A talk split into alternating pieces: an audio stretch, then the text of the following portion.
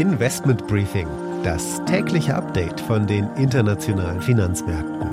Ein The Pioneer Original.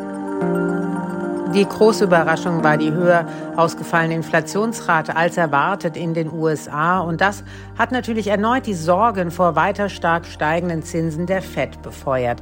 Daraufhin sind auch die europäischen Märkte in die Knie gegangen. Allerdings haben sie sich zum Handelsende wieder ein bisschen erholt.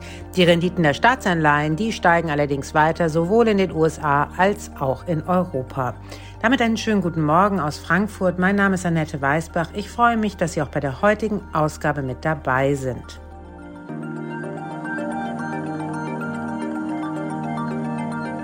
Der Blick auf die heutigen Themen. Wir schauen mit dem ehemaligen Bundesbankvorstand Andreas Dombrett auf die Jahrestagung von IWF und Weltbank.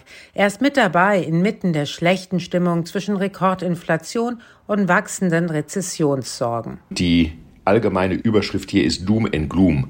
Es gibt keine guten Nachrichten.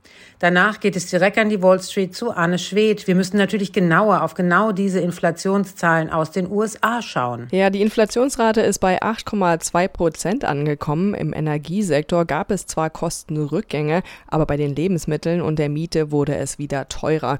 Umso erstaunlicher war dann aber die Reaktion der Märkte, die echt eine 180-Grad-Wende hinlegten. Das Investment des Tages ist die IAG, die British Airways Mutter. Es läuft besser als erwartet. Das sind die Themen heute. Die komplette Ausgabe hören Sie als Teil unserer Pionierfamilie. Alle Informationen dazu finden Sie online unter thepioneer.de. Ich hoffe, wir hören uns schon bald in aller Ausführlichkeit wieder.